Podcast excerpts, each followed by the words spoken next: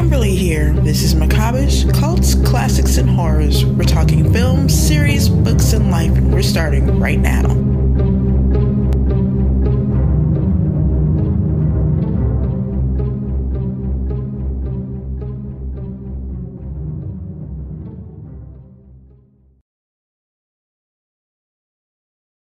Okay, so Carlos is not here because he's working on something amazing. We can't say what it is, but we will announce it here when we can.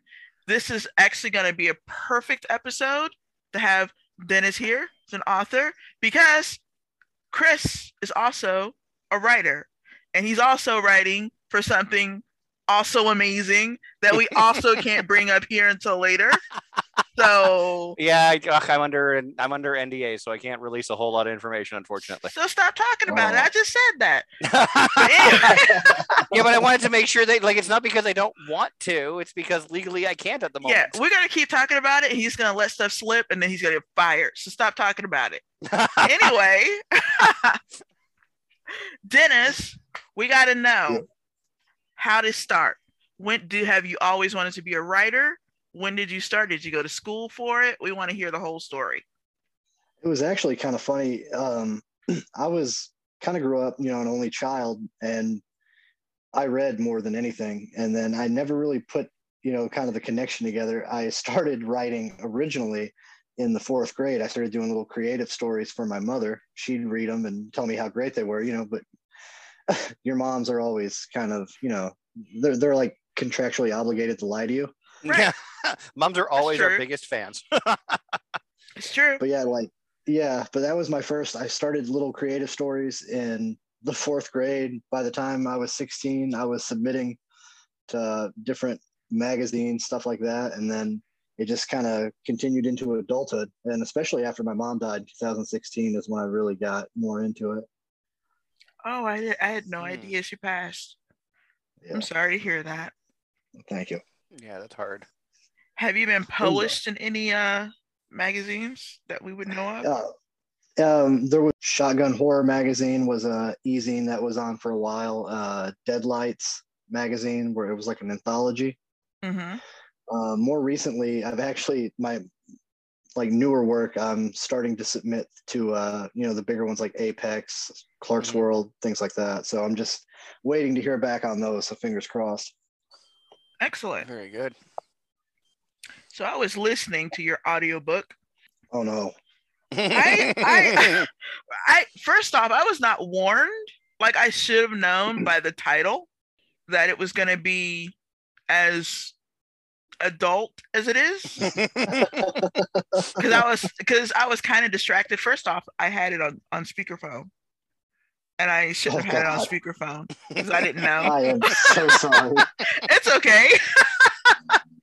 so after I fixed that and put it not on speakerphone, I actually thought it was pretty good. It was. It's got a lot of detail. Mm-hmm. I was mm-hmm. surprised by the level of detail. It it felt more like a script, very um like Stephen King gives that kind of detail. Less raunch, but the same kind of detail. Yeah. And um the one thing I thought about one of his his books, which is Talisman. There's a part in that story, a place called Oatley. Your book could have happened entirely in Oatley.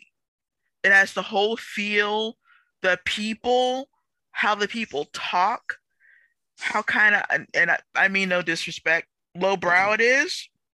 I actually yeah. no, it, kind of like definitely that. is lowbrow. Yeah. well, and well, that was kind of, you know, what's funny is the way those people talk to each other. That was how me and my friends talked to each other from 2007 to 2012. Those guys are basically, you know, my, they're basically us. And that was kind of only with a more, I, I don't know, like I said, there, we all remember those days when it was, things were a lot different back then as far as like who heard what all you said, but like everybody, not a whole lot has changed with our generation, except most of us learned to do better. right. That's true. And that's kind of what I want for those guys. But and so the characters are basically your friends, more the lines in the story.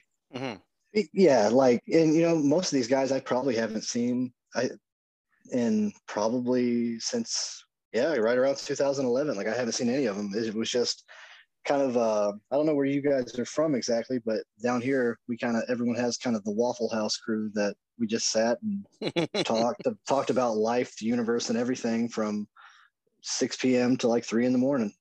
No, I hear you. I'm from Texas, and Chris is in Canada. Yeah.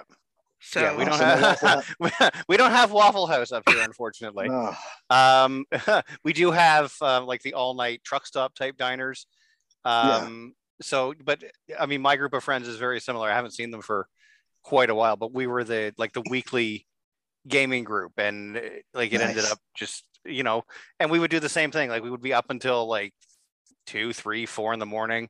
And it would be a combination of gaming and talking about video games and talking about comic books and talking about movies and just like everything that we could do, and on uh, which is a lot of fun but I Yeah. do the the same thing. Like a lot of my a lot of my characters are based around people that I knew, just because I, I find it much easier almost to to write, you know, somebody I know already. right. yeah, I mean, it's a good way to to write depth and character Mhm. if you already know them.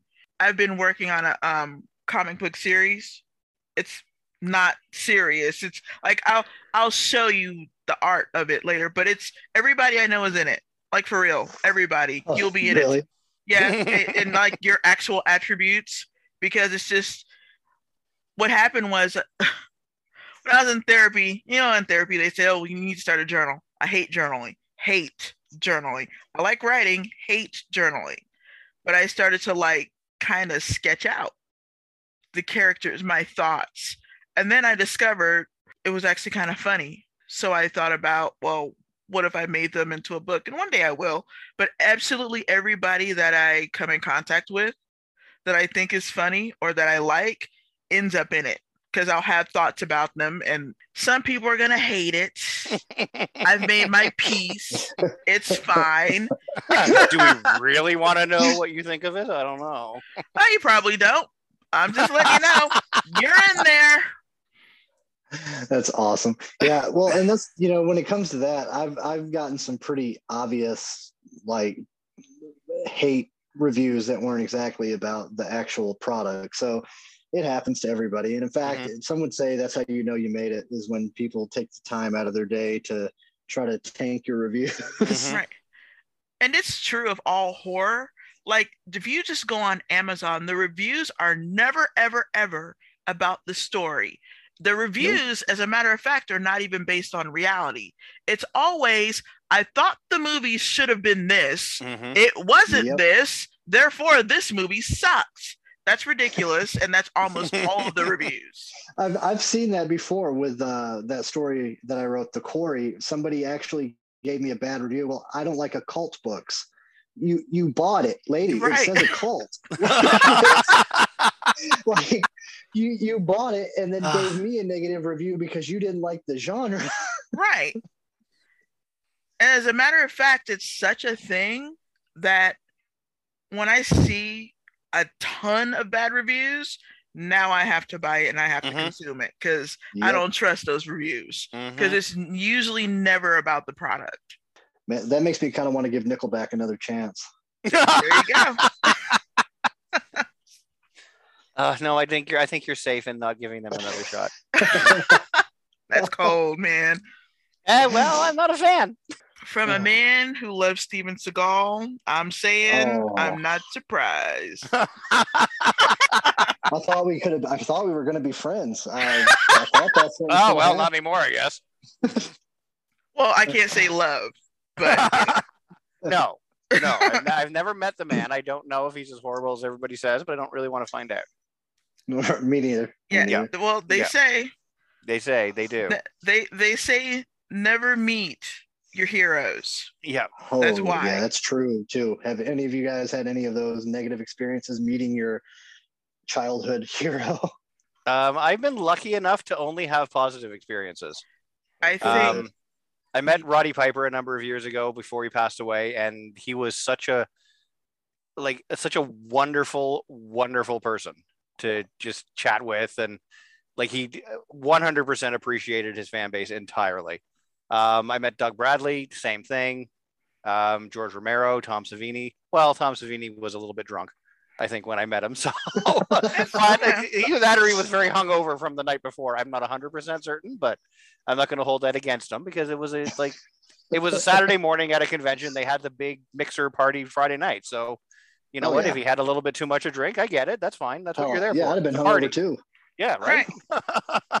And frankly, So- if I met a hero and I got cussed out, I wouldn't necessarily say that that was a bad thing. No. I because I got cussed out by my hero. Like what? hmm That's amazing. Are you? So we had an actual, in, a real interaction. We didn't act like we were friends. This man hates me, Exactly. and I'm, I'm okay with that.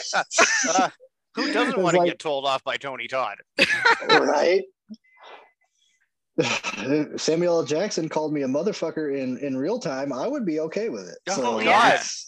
Are you kidding? That would be amazing, Yeah, I would ask him to do it again and leave it on my voicemail. right? Like so, someone complained. They went to a convention and they complained that Bruce Campbell was rude. I'm like, no. after a long day of being at a convention, th- you know, don't take it personally. Yeah. would- was he rude at his like autograph table, or was he rude because you approached him at McDonald's when he was trying to order a cheeseburger? Like, Yeah. which of these things happened? Right. So, That's you know. I, I wouldn't take that personally at all. No.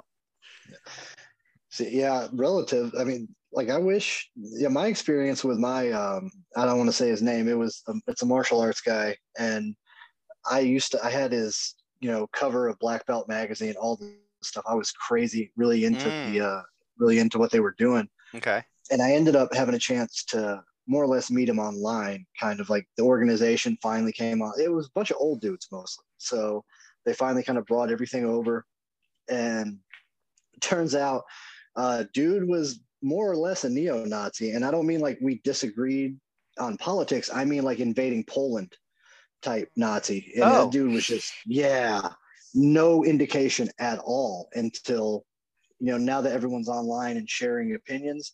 It was one of those situations where it was like, uh, what was the Riley said on uh, the Boondocks? It was like going to heaven and, and seeing God smoking crack. It was scary. Yeah. Well, Like, that's that guy- unfortunate. Mhm. yeah it was that's why i always say from now on if there's a hero i just don't want to meet him Here's a question. If you had the opportunity to make one of your books a movie, which one would it be? Who who would make it? if it were a movie it would probably be fang bangers nocturnal emissions hmm just just it has kind of the uh clerks meets blade in a truck stop bathroom type Mhm. feel and it's That's it's true. hilarious to me Yeah. but it, like if it was like a series brothers last call was the one i had traditionally published by craven slaughterhouse in maidstone england Mhm. and that one I enjoyed, and that one would be it's kind of like it would have more of a Black Mirror feel, except there would be like a central, you know, kind of like the Crypt Keeper would get up there and talk. It's kind of like these two, this angel and this demon talking back and forth, and you know, just talking about the old days, and that's where those short stories come from. Mhm. You could do one of those, you know, for episodes. I can Yeah, that's see great. that. You mentioned the you mentioned the two books that I've read so far. awesome. That's perfect. I know exactly what you're talking about. yeah. yeah i got i got skewered on the uh on the uh brothers last call but i was really young when i wrote it so I think that's probably the worst thing about the internet hmm is people don't really allow for time and age. They're all they know is I just consumed this and I think it sucked. And, And now like everybody has to know. Right. yeah Well, I'm the But- kind of person I I just think like this is somebody's livelihood, right? hmm Like Yeah. we, it doesn't have to be that serious. You don't have to like it. It's fine. But like, why are you s- just smearing them across the internet? Like, let other people decide for themselves. You don't need to tell people don't consume this. It sucks. This is what I say. I didn't really care for it, but you should watch it or read it and then tell Mhm. me what you think. Because I mean, that's only fair. yeah that was kind of how like with um that's what a lot of us talked about what were the uh not the hunger games but divergent Mhm. like Mm. I, I read the I read the Divergent series, And I'll tell you guys what I personally thought is that it was it honestly it was hard to read. It was very start stop start stop very I don't know, it was kind of like it was written by a kid writing for you know a report on his fit, you know 7th grade Mm, okay. uh, you know so it was kind of like the way it was written I could not stand it, but I loved the story, so I finished it. That's what I always tell people. It's like I didn't like how it was written, but obviously the story is pretty banging because they made three movies out of it. Mhm. So you should check it out. Yeah, somebody saw something they liked in it. That's for sure. Oh, of course. And I hate that I missed that. That that was so at that time everything was between Twilight, that Mhm. uh Hunger Games. There were there was those three or four movie uh Yep. deals. a lot of those young adult books. yeah, that was yeah, that was big in the I guess in the early the late 2000s and the early 2010s. Is- Yeah, that's- yeah. Like that market exploded for a while. Oh, that's true. And there was mm-hmm. one, this person was apparently homeschooled, wrote a bunch of books. It, it was like people were getting these movies are being made from books, and, and I couldn't understand how it was happening. Everybody wanted to write then. Oh, maybe I'll get discovered. It's like, what does that even mean? You gotta write a book at a mall and maybe somebody's gonna discover you. Like, what does that mean? You're sitting there in the food court typing away, and the publisher walks up to you and, "Oh, I see you're writing. Let me offer you a contract." there you go. That's uh, oh God, if it was that easy, I would be under so many different contracts now. that would be amazing, right? I that would be that would just be for me it was the funny part about it was i had basically just the first time i'd ever gotten published that was kind of it, it wasn't like a disc it was wasn't like he saw me writing but it was like i met this dude uh to a mutual friend. And it turned out that you know he worked with these uh worked with craven slaughterhouse. I was like oh okay well yeah i got brothers last call and i let them read it. So that's kind of it's kind of funny. Sometimes you stumble onto it Mm. but then other times i think when i between before everybody went to uh email i, I spent hundreds of dollars on postage just Yeah. Oh, sending yeah. stories everywhere Yep. Right. But i'm see, that's my age though that's why Yeah, well, it's, networking is so important, Mhm. though. yeah true Yeah, and I went through that too. And you have to, you know, what if you if you want it back, you have to send them a postage paid envelope to return it in. So you're paying double for the postage already. That's true. Yep. true. You know, otherwise you you get the little the form letter. we like it or we don't like it. So that's that's it. That's what you get. Yeah, the old ones written by hand in like high school for part of an exam, and you, you- that's it. Now it's in a box somewhere. Yeah, Right. the- yeah. There was these three. Well, I got really into pulp horror. Like I started watching old Tales from the Crypt, and I just wrote short horror for horror's sake. Just Mhm. bad, bad horror is all it was. and I like, I loved it. I liked Mhm. it, and I figured, well, hell, zombies came back. Maybe one day this will too. Right. That's why Yep. you keep everything because everything comes back. Everything Eventually. is cyclical. Yep. Yep. Absolutely. Yeah, well, there's the we have the new Creepshow series right now, and that's exactly like what the old Tales from the Crypt was. Yep. That's Like true. it's got Yep. it's schlocky, it's got like horror, it's got comedy, and they're what 45 minute episodes. Like it's not a lot of content, but it's fun stuff. Like what when you're sit down to write something, what is your process? Do you um like do you do you map it all out first, or do you kind of just write off the cuff?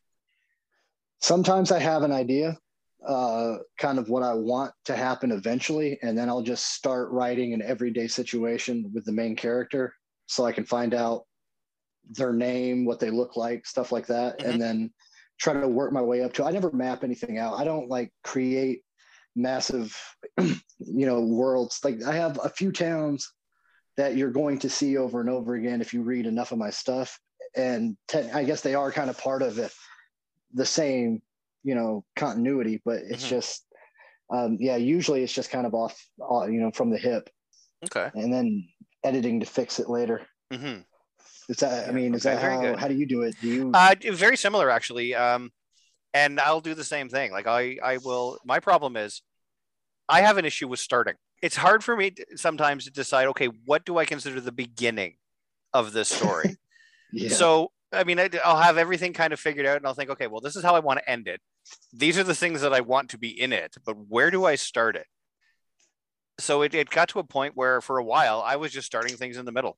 And I thought, you know what? Like stuff has happened before this. It doesn't matter what it was.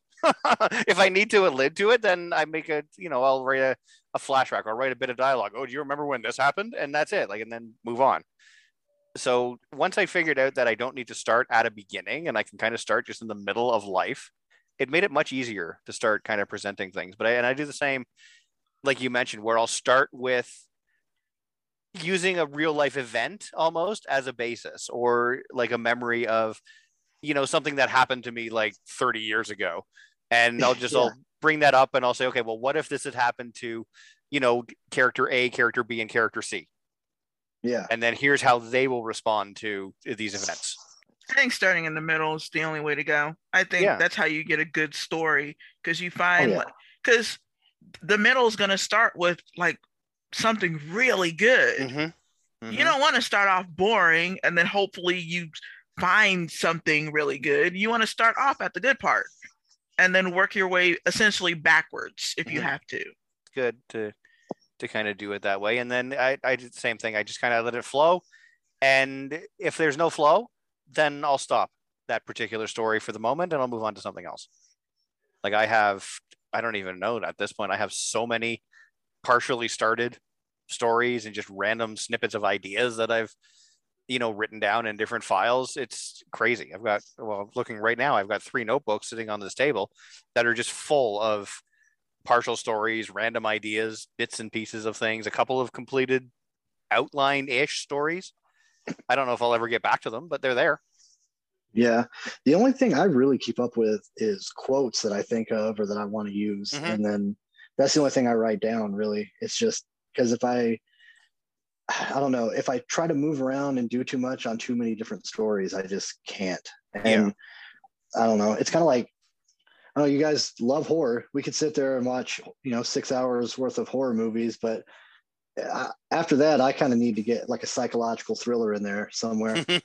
Have you ever had that experience where your characters start doing things you didn't want them to do? Not really. It Okay. just depends. Like I've de- like I've definitely I've definitely had times where it was like I'm not exactly sure how I got here, but I've Mhm. always usually been able to rein it in and get it to where I need it. There, Yeah. uh, the, I think the only the only time when that kind of stuff happened, that's when I th- those are the ones that got thrown away. I think was just like Mm. oh, I don't know what's happening. Here.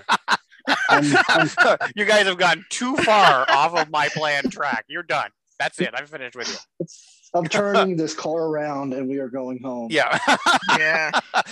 your universe will never be complete. Oh yeah, and that's what I love about doing short fiction again. Getting back into that is just you have your story and that little world, and you just deal with it. Like some of them, not even any more than you know fifteen hundred words. It just Mhm. kind of depends. Like I like the short, brief stuff because I guess instant gratification when you get to the end of it. I think that's why Black Mirror and things like that ended up so successful. So what's the um what's the shortest piece you've ever written? Eleven hundred words. Okay. I think 1100 or and if you count stuff from when I was a teenager that never made it to publication, that would be uh, probably like 500. Okay. Like Flash. Okay. So super flash fiction. Yeah. Okay. And what's your what's your longest? Would like the um, nocturnal emissions? Would that be your longest, or is there longer content out there? Uh, Brothers, I think Brothers Last Call is a, I'm trying to remember. I think 25,000 was um, the Terrorverse Slasher Survival School. What's your least favorite published work? Hmm. The original release of Fang Bangers, um, like the one that you guys have probably read is um, Nocturnal Emission, Fang Bangers Nocturnal Emissions. Mhm. Mhm. and it kind of it kind of i don't know it kind of brought the universe together because i wanted to start a series but i wanted to use the terrorverse but like the continuity was all jacked up from the different stories so that was kind of my uh what is it called when you change the canon retcon Yeah. retcon. yeah so like those are the ones i i i just wanted to throw those all together and like i said Sl- slasher survival school was the first time i had written anything that a lot of people wanted to read Mhm. so I yeah, I liked I kind of fell in love with the uh with that particular universe and just still there. Yeah, and I, I just I, I love the descriptions in that where you know characters are literally telling each other, well, guess what? You're living in a horror movie, so you got to follow the rules. There you go. I, lo- I love those kind of movies, by the way. Yeah, it's it's yeah. Oh it- God, it's just, yeah. My least favorite horror movies are the ones where whatever they're dealing with, they've never heard of it. They don't have a TV. They've Mhm. never seen anything like it. And we're all sitting there like, for, are you for real? This is a vampire. You really don't know what to do? You know what? I'm Yeah. going to turn this off. That's what drove me crazy about Walking Dead. That's a you know in the comics, it's a world where the word zombie and the the concept wasn't around, so nobody used the word zombie. But the whole Mhm. time you're watching it, you're just getting more and more pissed. Like, Right. just say it. right. yeah. Oh, and they come up with so many different terms for it, and not one of them is zombie. Yeah. You know what? I never finished that, and I need to finish it. But let me just first tell you this: the second season, when it turned into a soap opera, I'm like, where did we go wrong? Because I don't give a crap about this woman and her husband and her boyfriend and her everybody Yeah. being jealous about it. That was so. yeah, I almost gave up right there. yeah, it, it went um, it went downhill season two to about season four to six are kind of slow, and then it picked up a little bit again. Yeah. My There- wife just finished it. I I, I stopped at Mm, I don't even remember exactly where. It was one of those things where it was like, yeah, you can go ahead. It stopped being interesting to me after they found Alexandria and the whole thing with the governor. I was like, I'm, I'm, I'm pretty much checked out at that point. mm, so you checked out at like season four. So yeah, like that's when I lost interest. I watched up to about six or seven, I think, and then, or when Rick left, that was Right. actually, yeah, that was when I was like, yeah, okay, I'm not really interested. yeah, everybody's gone. T Dog died way too early, and I was Mhm. pissed about that too. Yeah, you mhm. can see them struggling early in Yeah. that show, and I'm like, why are you struggling? This is a whole universe. You shouldn't be struggling, especially the first first few seasons. Y'all are already struggling. I don't get it. I did not get that at all. And then they started and- killing off favorite characters Mhm, too soon. Mhm. A- and sometimes it wasn't even the damn character. Or sorry, it wasn't even the. Okay. Sometimes it wasn't even the character that, um, like that died in the comic. It was just like I said. T Dog is actually. If I don't, I can't remember when, if or when he died, but he was definitely around for. Um, like he was like a council member somewhere. I can't. Quite a bit longer than he was in the in the TV series. That's for sure. I don't remember exactly when because it's been a while since I've gone back and reread the series, but he was around for quite a bit longer. Yeah, definitely. Yeah, those kind of continuity, I guess, errors. That that sucks too. Like if you're gonna do something based on a comic or a book, at least keep continuity with the characters.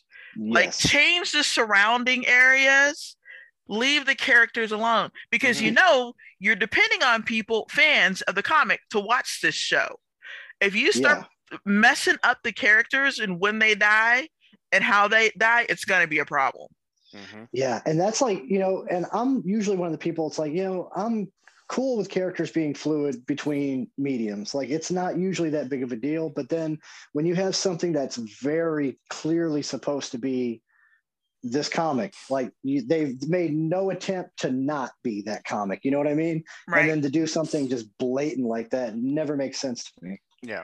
and especially when like okay so they they kill off a character too soon relative to the comic but like they're still very active to the story and then they have to bring in a whole new character that Mhm. has to do that thing because you already killed off the character what that makes no sense and it's dumb and annoying yep. Yeah, my guess is they just didn't want to pay the actor. Yeah. Like Or his and- contract had run out and he didn't feel like renewing it or whatever the case is. Yeah.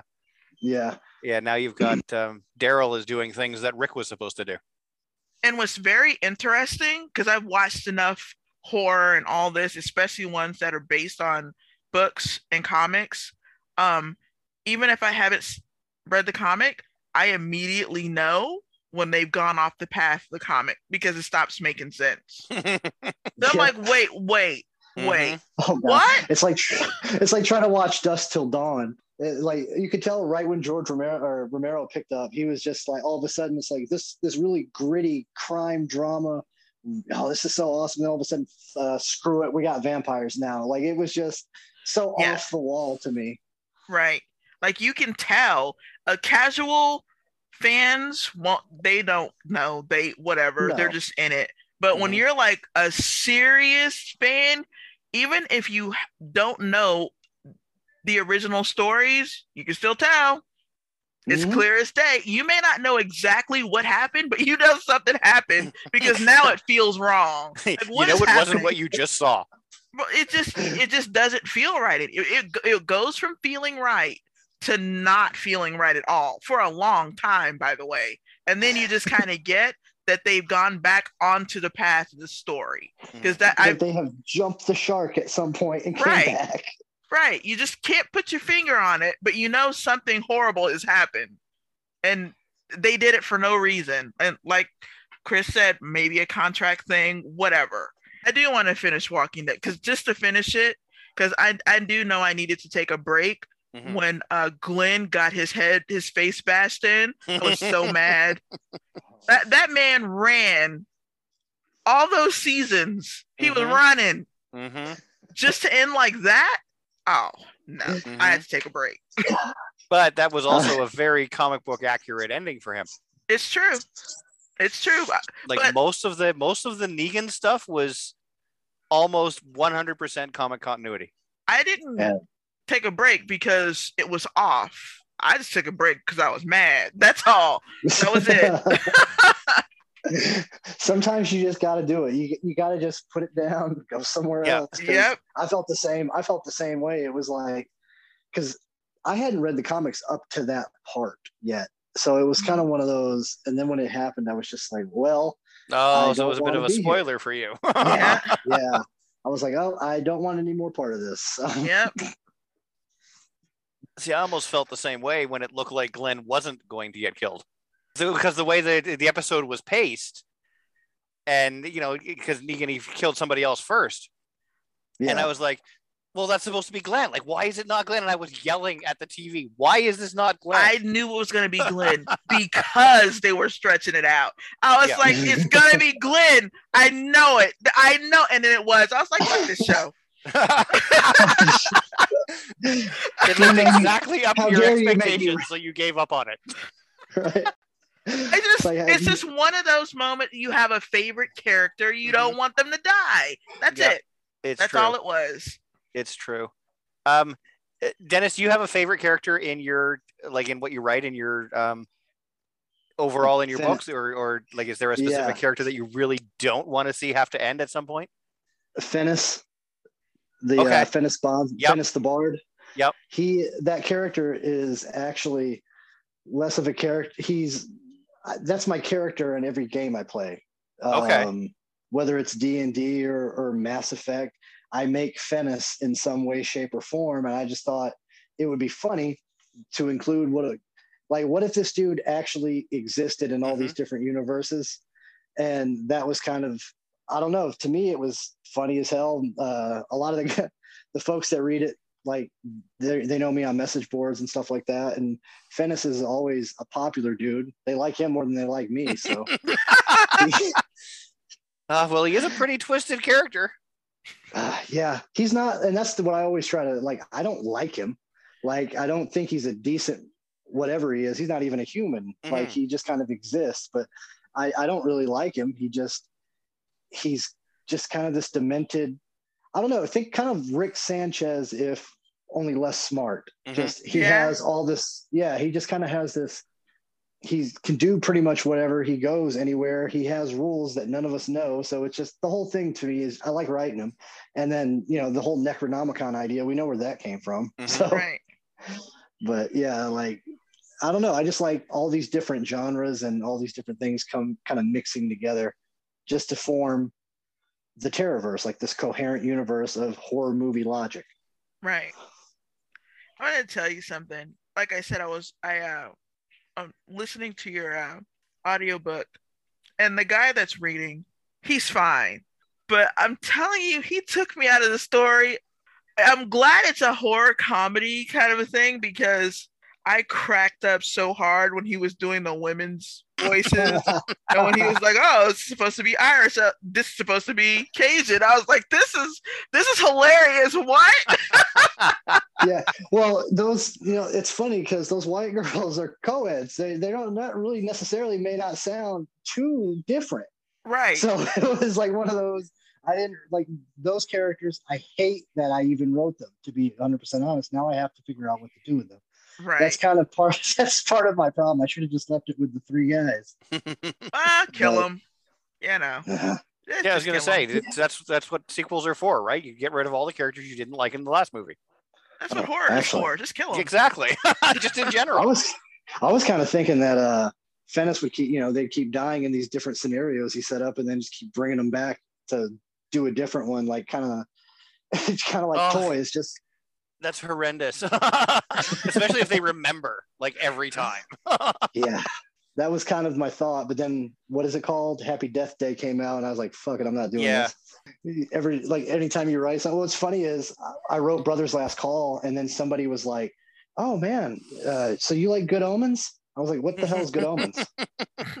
I had never read Good Omen, and then I read it, and I was like, "Well, I look like a hack. That's great," but it turns out that I've never read Good Omens, but I've read or uh, watched things that Good Omens has inspired, Mhm. and that's what happens.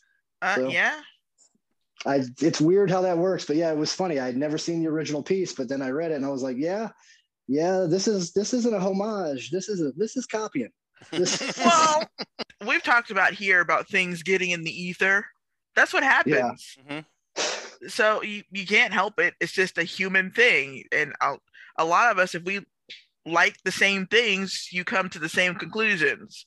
So that's just what happens. It's fine. I mean, some people think that um, you know Rob Zombie is the greatest horror director of all time, and the rest of us know that those people are wrong. Yeah. I think a lot of the actors are just phenomenal. Mhm. Oh God, yeah, definitely. So that's probably what people are like Yeah. really talking about because that's what I get excited about when I watch one of his movies. So I'm like, oh, he's in this. This is gonna be good. Mhm. All right, I'm ready. that's Yeah, how I you- feel about it. you see a lot of those people who are like, wait, he's still alive? Wow. Oh, yeah. I didn't know he was Well- still around. And at least those actors are cool about it, like because it's not like Jennifer Aniston trying to get the Leprechaun canned because she got famous. Yeah.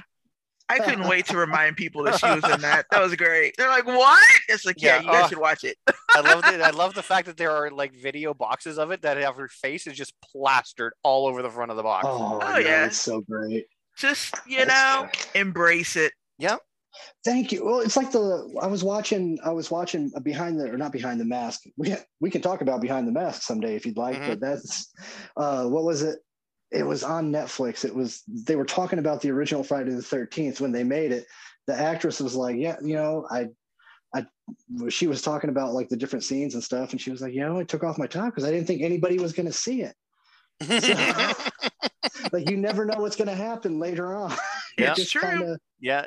By the way, why in the world would you do something with the thought in mind that nobody's going to see this? Well, I mean, at the time, I can tell you why I would. I've written some really, I've written some really weird shit for for money.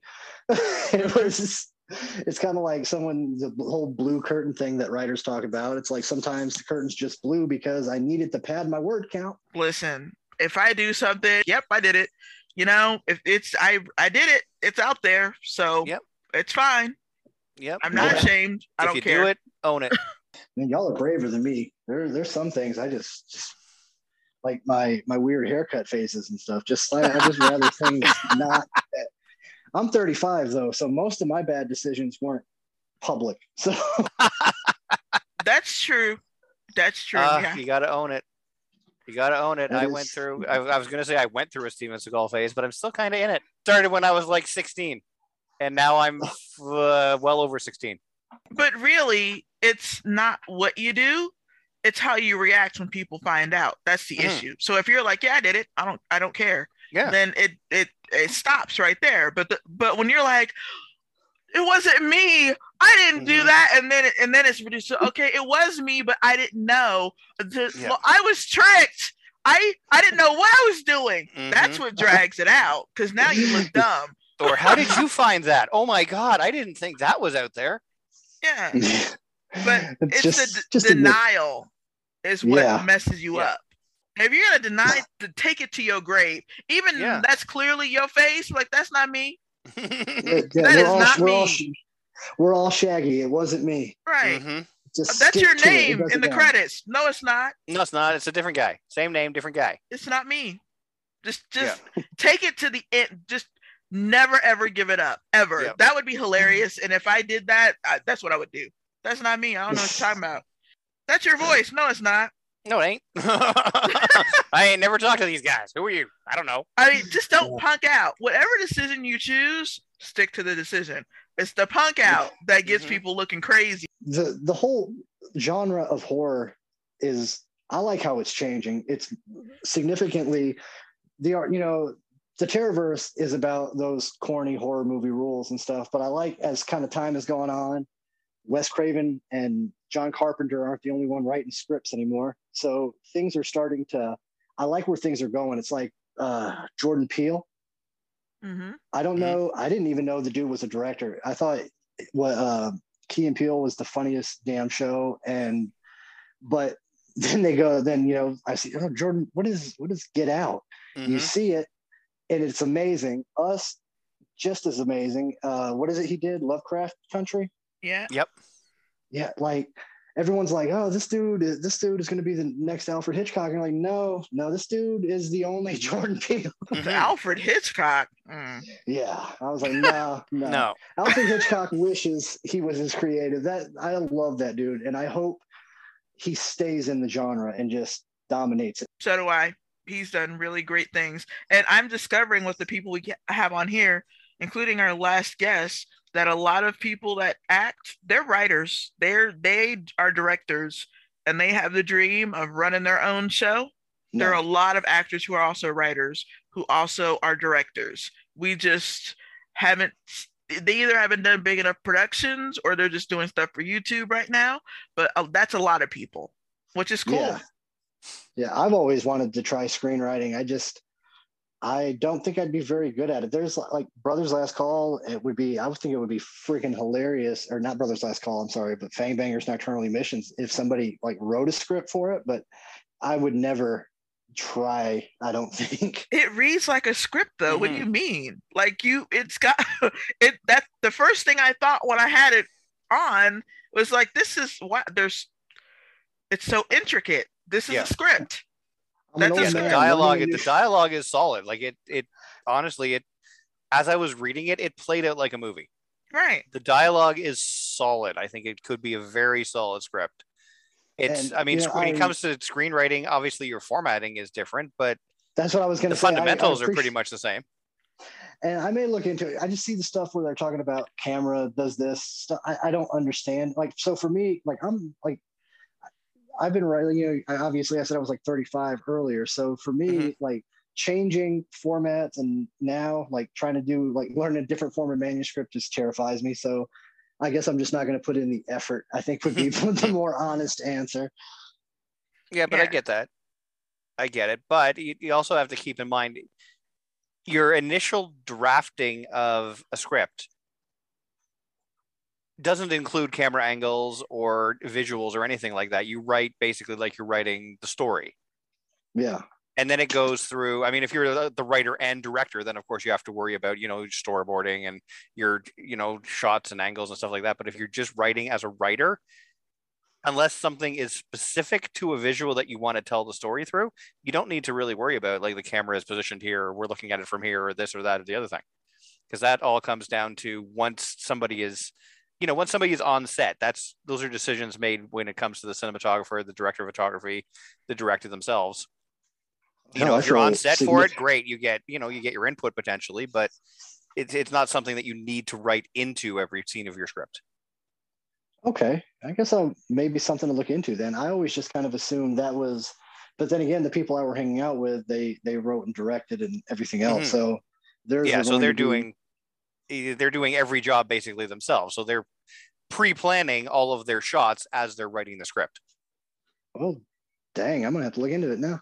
Yeah, Yeah. you just let me just say something too. I invite you to just do something you didn't think you could do Mhm. because I, I'm just gonna say, and this kind of sucks because I can't say anything about it because I've been making music that is essentially horror score music.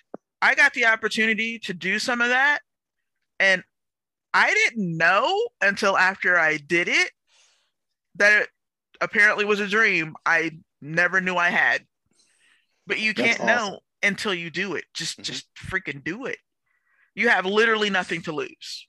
I guess that's what I'm going to have to do after I finish this short and get it in circulation. Then I guess uh, I got three going around now, so we'll just I'll take some time to look into screenwriting. Yeah, and what's Yeah. what's really good about, especially for screenwriting, is there are a lot of actual like shooting scripts that have been published. Mhm. Um, like the the original one for The Matrix is floating around. The um, Tarantino and Rodriguez's script for From Dusk Till Dawn was published. Um, Peter Atkins recently Rodriguez. published the um, the original script for Hellraiser Four, and a lot of these you can just find on Amazon. And I it gives you a realize that. really nice way to look at what it- like what is the difference between a script versus what you actually see on screen. And uh, can I just, I want to reverse back to what you were talking about, how you wanted to bring two those uh, female characters back and have Yeah. the bard kill them in different ways. I think you Mhm. should do that. Don't worry about this whole, oh, I'm copying other people. Because let me, let me just tell you something Demons and Demons 2 Mhm. was that. And Yeah. I love that. Mhm. Just the whole concept of bringing characters back, making them completely different characters. It's a completely different show. Mm-hmm. Same kind of monsters, but it's different. I love that. And that's why Demons and Demons 2, two of my favorite movies. I don't want people to not do it because they're like, oh, I don't want to copy. Forget that. Everything's been done already anyway. Yeah, Who cares? Nothing's Yeah, or- original anymore. horror as a genre is built on copying other people's work. and that's I we mean- have so many supernatural slashers just Exactly, stalking and- around. Yeah, like Yeah. Where, where you come in is is you have your specific voice in telling the story. I mean, well, you even mentioned or the whoever wrote your um, and I forget his name. I'm really sorry. Whoever wrote your um forward to Oh yeah, uh, nocturnal emissions. Like he he admits in the like vampires have been done to death, and yet here you are writing a new vampire story with a different take on the vampire universe. And and we always let me tell you something. F- fans of vampires are always looking for different vampire stories. We Uh-huh. want different takes on old favorites. That's what people Oh, are yeah. looking for. I have seen a million zombie movies. I will watch a, a, a million more because Mhm. I want to see something different. Yes, zombies, but give me something different. Different settings, different kinds of zombies. Yeah. 28 days later, now they can run. Damn. Mhm. Yeah, so like, Mhm. and they're not even really zombies. Like it's rage. Like Yeah. somebody Yeah, flipped true. on a rage switch, and then there you go. So, but it's still a different spin on the zombie genre, which is Yeah. why it's so loved. That's what we're all looking for to to pop in that next movie, and then it's different Mhm. but the same, but different, and we Mhm. love it.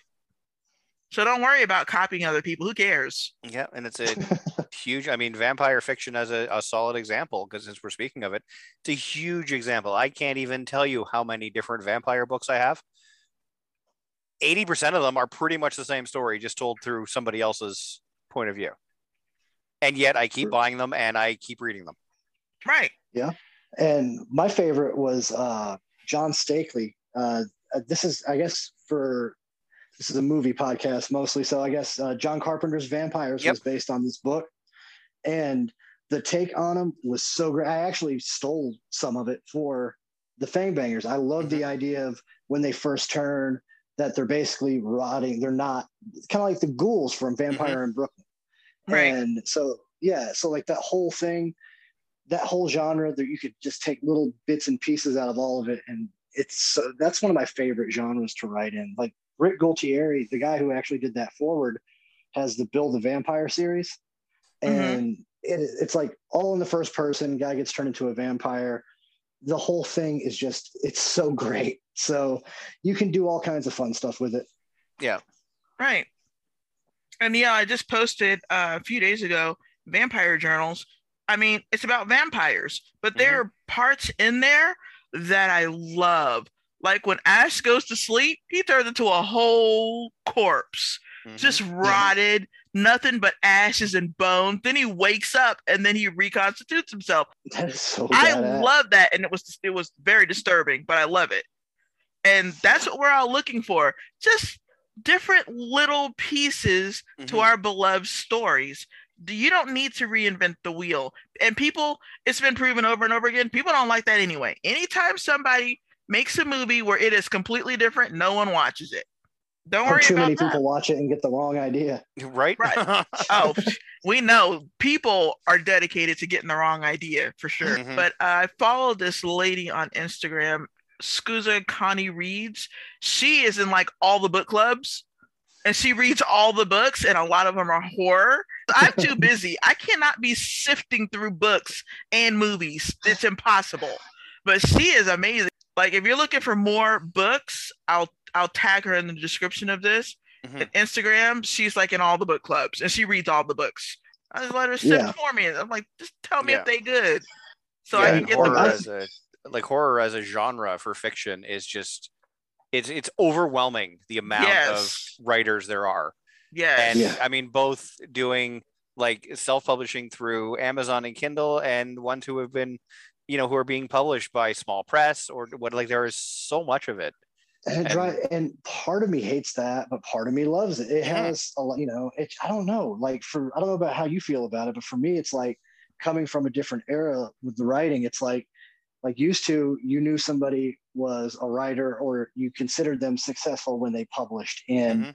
a reputable press, or or they had a novel or something like that, and then all this came like self-published, which I do it now and it's great. But at the Mhm. time, it was like I this it just feel it's kind of like it, it's basically I, I don't know. It just felt weird. It's like anybody can do this. It's like Yeah. people remember you used to be a sucker if you would spend money at a vanity press type of thing. Mhm. Mhm. So that's exactly what i was gonna that's it's and that's what it used that was the stigma through like the 70s the 80s the 90s is Mhm. it's it's vanity press like you're paying somebody to publish your book you're not actually a published author yeah, you're not an author. Like that and yet always, i mean now it's, there's so and even um like even big names are self-publishing. Like barry eisler just self-publishes a lot of his own stuff jeff summers and these are actual like these were published authors who have contracts.